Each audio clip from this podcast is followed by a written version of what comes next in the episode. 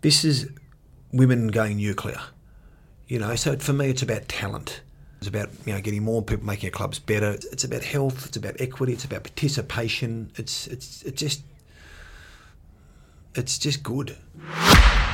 That's Richmond CEO Brendon Gale. We know that the Tigers were gutted when their first bid to join the AFL women's competition failed. In episode one of the originals, club president Peggy O'Neill said it plainly.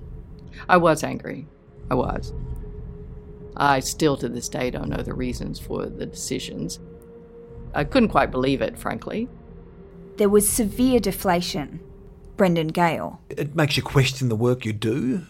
Then, swiftly, that was channeled into action. You know, you get thick skin, Sam. You get that many kicks in the backside in this caper. You've just got to move on pretty quickly. You've got to try and, well, what is it? What is it about our submission that wasn't compelling? What are we going to do about it? Most of what Richmond did to reboot its elite women's footy team vision relates to a phone call Brendon Gale made at the end of the AFLW's first season. We're talking May in 2017.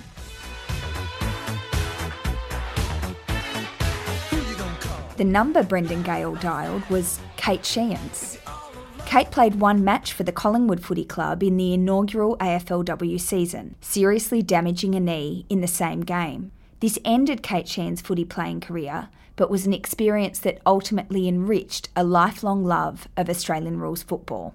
I think back to that night. Nothing that night was disappointing for me.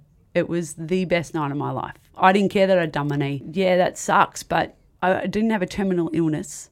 I, I wasn't not picked. You know, even the pre match, it was kicking footies, doing the warm up. Like, I'd been on the sidelines watching my teammates do that and that's all I wanted to do. And finally, I got to do it. The daughter of legendary Aussie rules journalist Mike Sheahan, and now a mother of two, Kate has lived and breathed footy her entire life. I'm one of four kids, and my brothers and sisters call me the Shadow because I'm the youngest of four. My mum and dad split when I was maybe four or five, and my dad and I literally did everything together. So I was his little buddy at the footy. I remember, distinctly remember sitting near you at the MCG when your dad was on radio, and then my dad's doing whatever he was doing at the time, and there was just these you know, two girls sitting there waiting for their dads to come out. I'd go to three games a weekend. Uh, he'd, he'd consult me on his top 50 as an 11 or 12 year old. Kate played masses of sport growing up rep basketball, tennis, and Aussie rules footy at community level until she was 13. When old rules dictated, she had to stop. Until that point, she was the only female on her team. Kate went on to be a high level tennis coach. AFL CEO Gillon McLachlan is lucky enough to have been one of her pupils. She spent years working in elite ranks. The impending birth of AFLW lured her back into footy playing, even though she was chronically injury prone. You know, I'd had 14 orthopaedic surgeries, multiple shoulders, foot reconstruction, three wrist reconstructions, two shoulder reconstructions, double jaw reconstruction, you know, all this sort of stuff. No jokes about injury prone. But AFL boss Gillon McLachlan egged Kate on, privately, to put herself forward for the first AFLW draft. She did. Warts and all, it ultimately broadened her sporting experience before the next big thing. Kate says she learnt a lot about team sport environments from her short time with the Pies. Pre-season rolled around, and, and that was the challenge because I didn't know any of the girls, and I think, and and they probably admit it now that they were a bit like, oh, who's this upstart rolling in just because she's Mike Sheahan's daughter.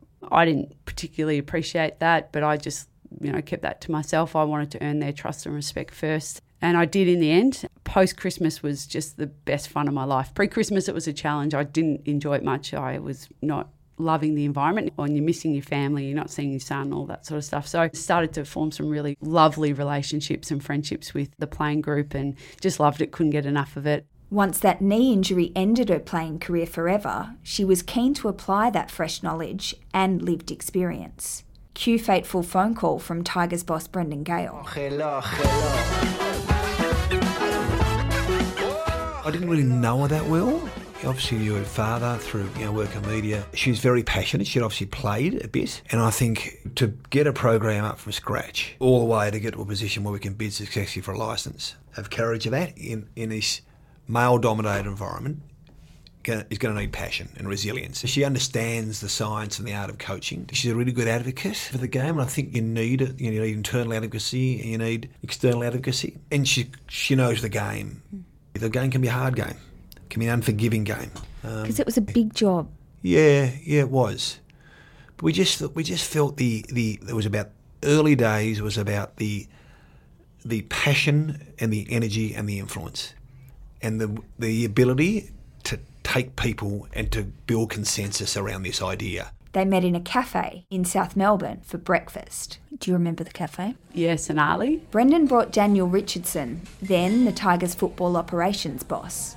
They just sort of quizzed me a bit on women's footy, what I was doing, my tennis and whatnot. At the time, Brendon said to me, do you want to come in and present to a few of the Richmond people around what women's football should look like at our footy club? And I said, yeah, when? And he said, oh, Monday, and it was, I think it was Friday. And I said, and how long for? And he goes, 45 minutes. And I went, I looked at him and I was like, yep, in this cool, calm, collected voice, thinking deep down, holy shit, how am I going to do this in three days?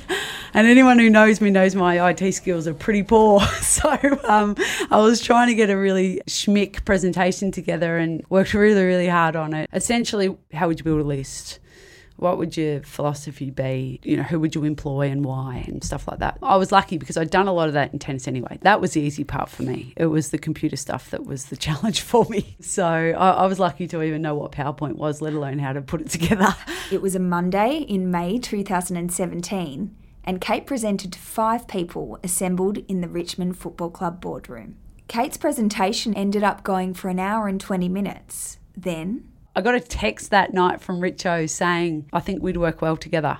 I think I wrote back something like, I'm sure we would. We ended up playing phone tag for three or four days, which did my head in. And finally, we got a hold of each other. He's like, uh, Yeah, do you want to take on the role of, of running women's footy at the footy club? I said, oh, I'll have to think about it deep down, going, No, of course I want to do it. two weeks later, Kate Sheahan was working at the club.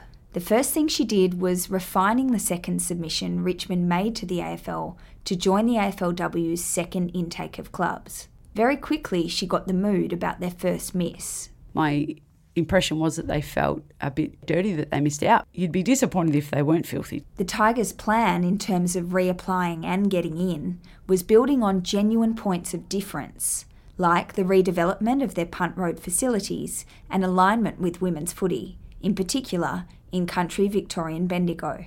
Kate was at the Tigers only a handful of weeks by the time applications for AFLW club licences were due. Peggy and I went in together and then we, we decided that we'd deliver the submission in person to Gil. We got into the AFL house and Peggy and I are in Gil's office and handed over the document. And then Donna Gillon's PA walks in and says, Gil, you got to go to 3AW. You've got your Friday morning segment. And he said, Oh, Donna, I need some jumper leads. My battery's flat. And she said, Well, you're not going to make it. I said, Oh, Gil, I'll give you a lift. So all the clubs were doing their submissions that day. So clubs were seeing other clubs walking in and out of the headquarters. And all of a sudden, um, I'm walking out with Gil. And we just jump in my car and I, and Peggy jumped on a tram and went back to work and I dropped him at 3AW and I think there were a few faces going, what are they doing? What's going on here? This is a bit suspicious. The new clubs to enter AFLW in 2019 were announced in September 2018. Retrospectively, it was the best thing that could have happened to us. Why? because it allowed for us to make some mistakes and learn and understand the Richmond way and build relationships within all departments of the club so that when 2020 hit, we had a greater foundation. Having 18 to two years is a hell of a lot better for a planning phase when you're trying to roll out a really slick organisation. This was a build from nothing large scale operation. At one point, I remember thinking to myself, I'm in a world of pain here because I don't even know where the hell to start. When you then realise you have to employ every single person, like not just a coach, not just players, but trainers, property, physios, doctors, everyone. I remember feeling quite overwhelmed that we just weren't going to break the damn wall. Lead priority? Kate learned a bit from the pies here. At Collingwood, Wayne had been on a, a part time employment, from my understanding. He definitely wasn't full time. And I remember feeling like he just didn't have enough time to do what he needed to do. And we're playing professional sport here, and he's not only not only are the players trying to juggle jobs and, and their sport, but the coaches are too. And it's just it's not going to cut it. So I said to the board, you've got to have a full time coach you want these players to develop, you want this program to be elite.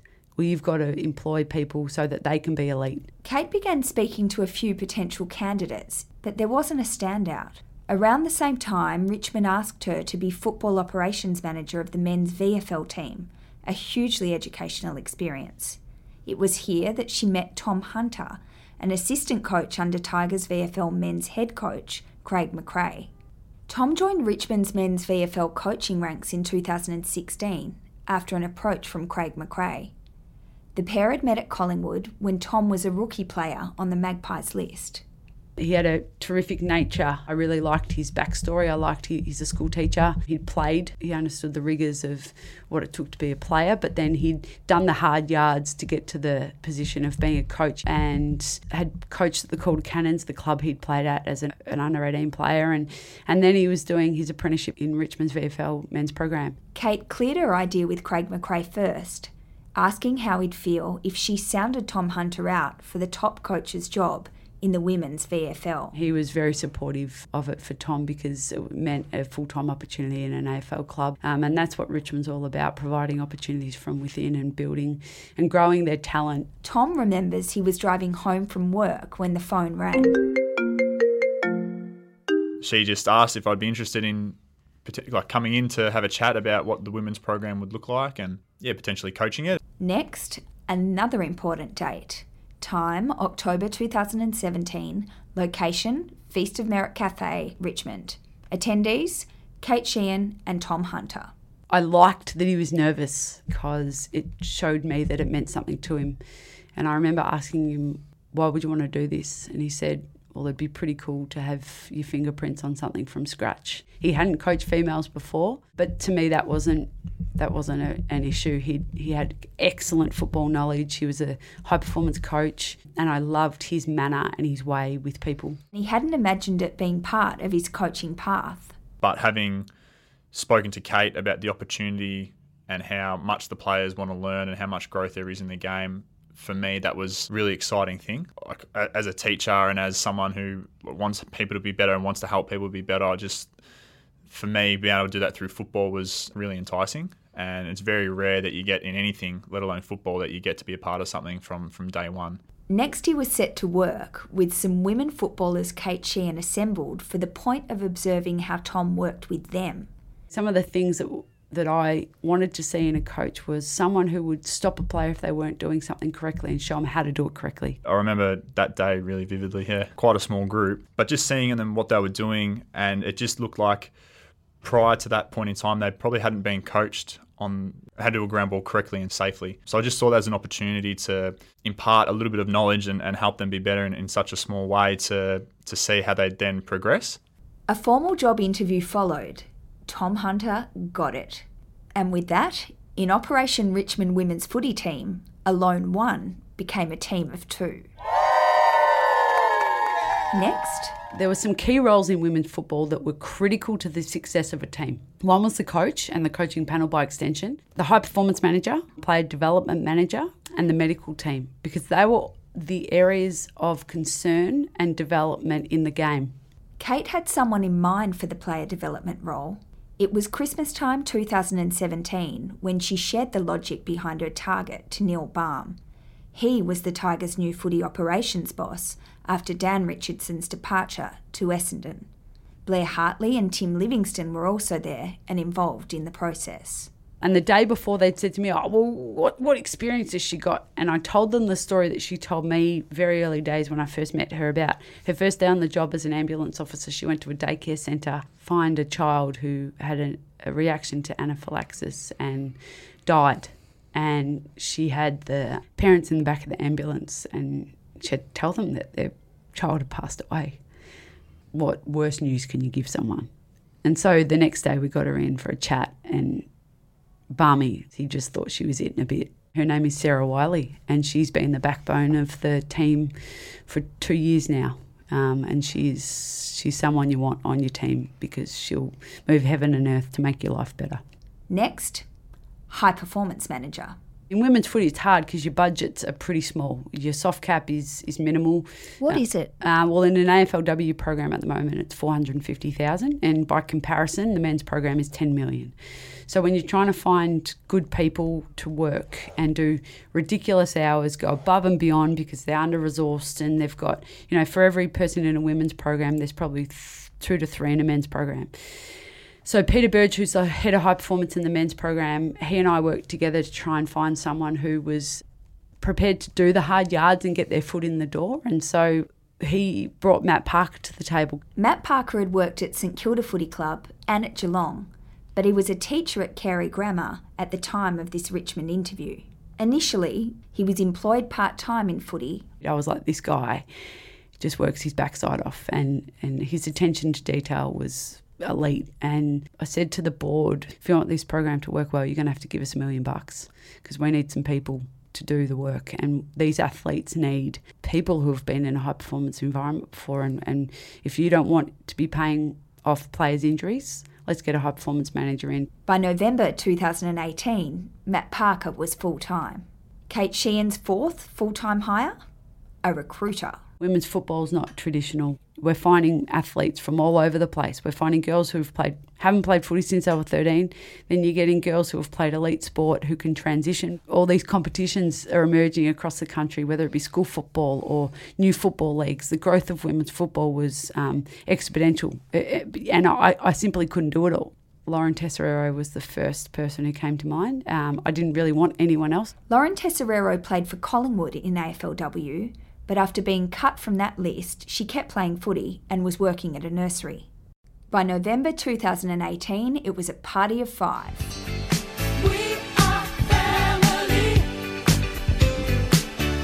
All of a sudden, I had my little crew. So the four of us, because Sarah was sort of doing a little bit of work from home, and most of her work is in person with the players, but the four of us are sitting in the office the size of a shoebox working with laptops on our lap. It was like a real startup. And whilst it was a very challenging challenging experience because we were in each other's pockets the whole time, the connections that came from it were unbelievable.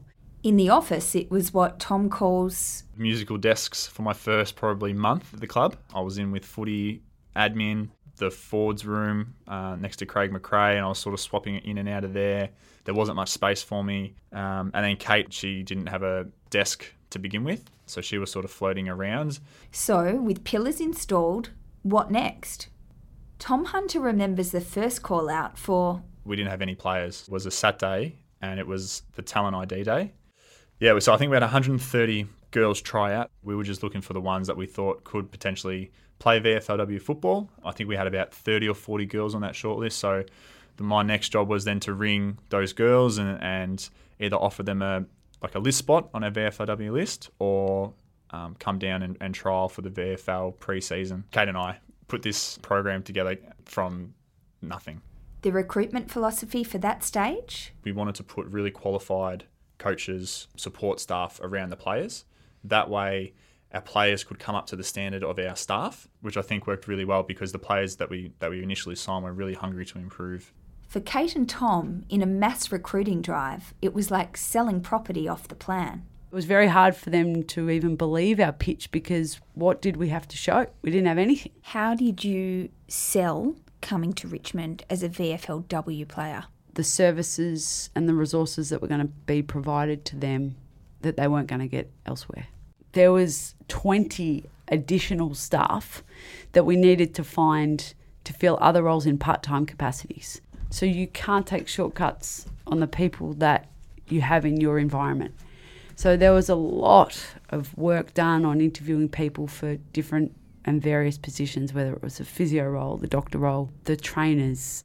And meetings, design of uniforms, buying massage tables. Everyone at Tigerland was being hit up oh, anyone and everyone, like whether it be the Steve, the facilities guy, to Giuseppe, the property steward, to Barmy around, well, we need more money for this, or Kevin or Ollie in IT because we need headsets for the bench. The quote for dressing gowns was through the roof, so we gave that the ass. Oh, um, oh, but damn, like, they're so good. Uh, we've got them for the bench. We just don't have them for all the players. Yeah. Oh, wow. Mm, cotton on special. Yep. Well done. They'll be very marketable, actually. But it's summer, so that's where Oh, it's that's hard. true. yeah. Anyway, back to the facilities.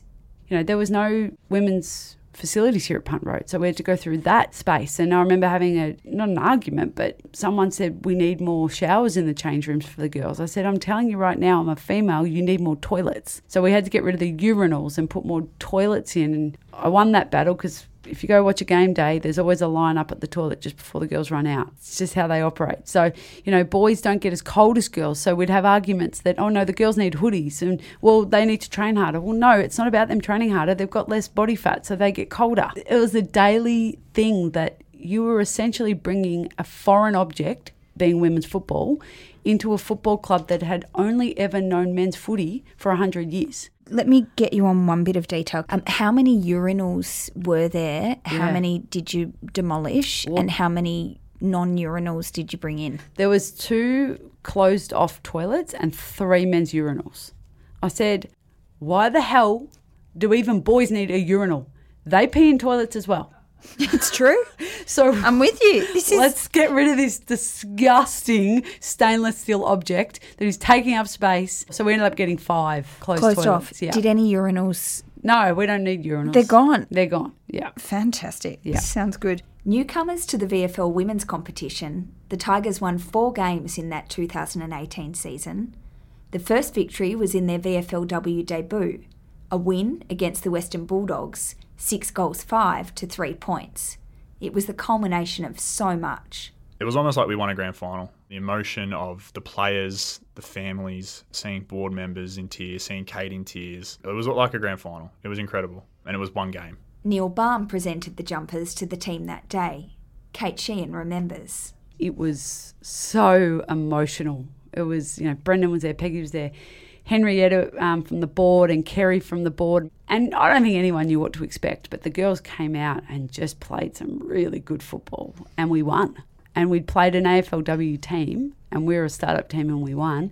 And in the rooms post game, there was tears left, right, and centre. Barmy presented the jumper to the playing group that day and had a tear in his eye. It was a groundswell of emotion, and I sort of thought, oh, well, that's just going to be because it's our first ever game, and can't believe we've even made it to the start line. But I felt like that happened every time we played. We were really proud of how the season went. I think Tom and the coaches at the time got the most out of the list we had. In 2019, the team won 12 games and played an elimination final, losing to the Western Bulldogs. The gains made on field were enormous. Improving kicking was a key focus, and tutoring from Nathan Chapman, an ex AFL player who now runs NFL punting ID programs, has been transformative. the work he's done in our program has been off the charts. In 2018, we went from the worst disposal efficiency in the competition to 2019, the most efficient team. We are very lucky to have Nathan on our team. Tom Hunter's coaching focuses in year one and two of the VFLW were contrasting. In short form, he says the 2019 footy season has been the best he's experienced yet. My philosophy in the first year was to teach them how to defend because that's what the boys' programs do. I didn't realise that the girls naturally just defend, like that's women's football. Early on, it was just be lower and harder, win the ball, get it going forward. So for me, that 2018 was just that defensive mechanics and, and learning how to defend. I contrasted that in 2019 with more attacking, more ball movement, really educating on how we wanted to move the ball, play fun football, have some, you know, enjoy it while you're out there, be really exciting, try and score goals. We finished fourth on the ladder, played an elimination final. Unfortunately, was knocked out in the first round, but it was my, probably my most enjoyable year of football, playing or, or coaching, probably based on the way that we played and I guess the excitement of putting the AFLW list together. Because essentially, and Kate and I always joke about it, but we're making dreams happen, and that's pretty special. Come season's end in 2019, and a considerably larger stage beckoned AFLW. Tom Hunter says now that he had a dream AFLW recruit list. Katie Brennan, captain of the Western Bulldogs for the first three years of AFLW and one of the competition's most high profile players, wasn't even on it. He just didn't think it would be possible. Another Tiger called KB? Never. Tom was playing golf when he was informed by Kate Sheahan that something previously unthinkable might just be possible. Matt Parker and I, the head of high performance of the Rich Women's program, uh, we were playing golf. And I think I was on the seventh hole and I got a call from Kate. Someone had contacted her about a player that wanted to potentially join our program. And we were sworn to secrecy, but it was Katie. And I think I, think I remember telling you after that, my, my back nine certainly improved. Yeah, pretty, yeah, pretty happy after that. What did it mean to get Katie Brennan on your AFLW list? It's a name almost synonymous with women's football. When a player like Katie Brennan uh, is interested in joining your program, um, you know you're doing something right. The Tigers were highly strategic in the way they hosted meetings with some of the AFLW's highest profile and highest performing players. Tom Hunter remembers the setting designed to lure Katie Brennan.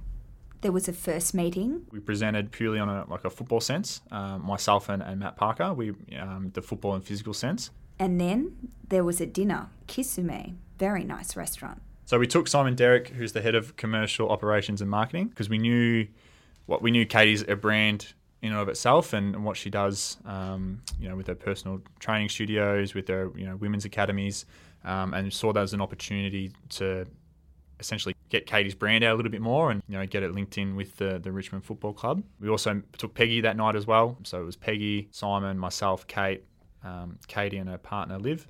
How did the coach leave dinner?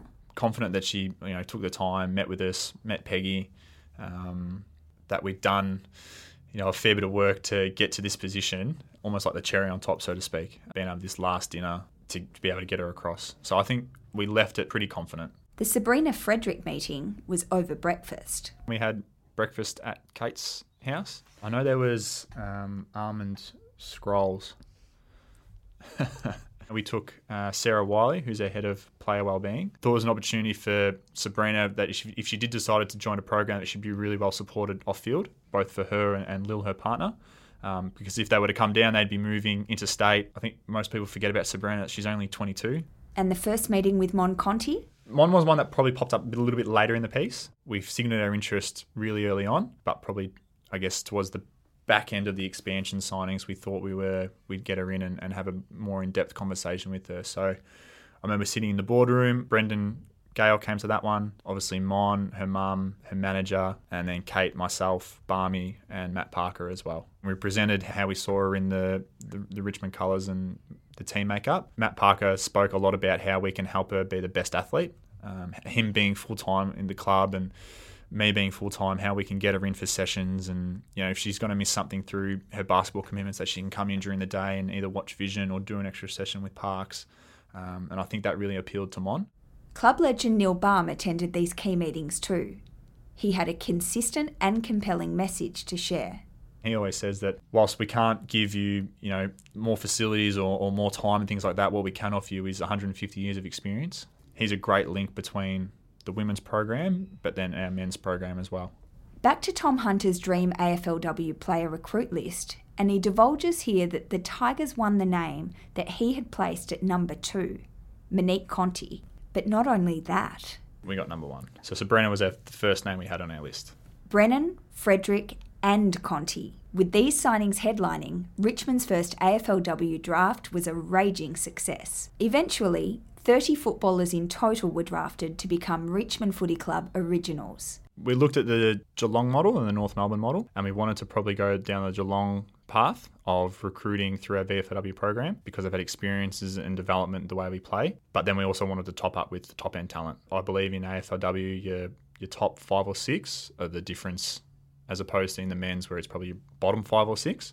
Um, if your top five or six at AFLW level is talented and know the structures and know what know, know the game plan, for me that's a little bit of a, probably the difference um, in, in, between sides. What sort of team is this? I hope they prioritise playing a Richmond way, but having fun while doing so.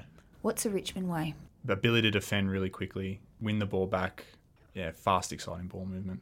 What are the philosophies of the team off field? really strongly connected, valuing and investing in each other, wanting success for the person next to you on and off the field, and a place where players want to want to be. Major milestones have flowed since. There's been a fixture release, Richmond on AFLW debut was selected to launch the 2020 season in a Friday night scheduled under lights against Carlton. Was November 25, 2019, when the team assembled for its first official AFLW training session. There's been a captain's announcement, Katie Brennan, and on January 23, the team was officially launched. A function held at Punt Road Oval drew a guest list of 350. Staff, family, friends, and sponsors, the room was brimming. President Peggy O'Neill presented. Tom Hunter handed jumpers to each of his charges. The function was unprecedented at Tigerland, and long serving staff commented afterwards that they'd never attended a night with a buzz quite like it. How do you actually feel about this moment in time where this thing that you've created, really, with the club, is on the verge of showing itself to the world? When they first run out, I'm just going to be incredibly proud. The players that played VFL for, for two seasons and might not be running out there, uh, a lot of work's gone into getting those 21 girls out on the park. What are Brendon Gale's hopes for this team that, as we release this show, is days away from a landmark debut? You know what? I, have I've been thinking about that all summer. I've been thinking, I haven't quite arrived at it yet. Because in one respect, you say, well, I want a team that can aspire to win a premiership. Is that what this year's about? I want improvement from the bottom up. I want to play the Richmond way. It's a very distinct style of football, and want to be competitive. What do you hope for the movement? Because you understand that this is more than women putting on jumpers and representing AFL teams. Yeah. Football clubs are becoming more important, powerful social, cultural institutions. Forces for good. We've been very atypical for a long time. This is women going nuclear. You know, so for me, it's about talent. It's about talent. It's about you know getting more people making our clubs better. It's about it's about it's it's about health. It's about equity. It's about participation. It's it's it's just it's just good. What we know for sure is that these 30 AFLW footballers are the originals for the Richmond Footy Club, now and forever.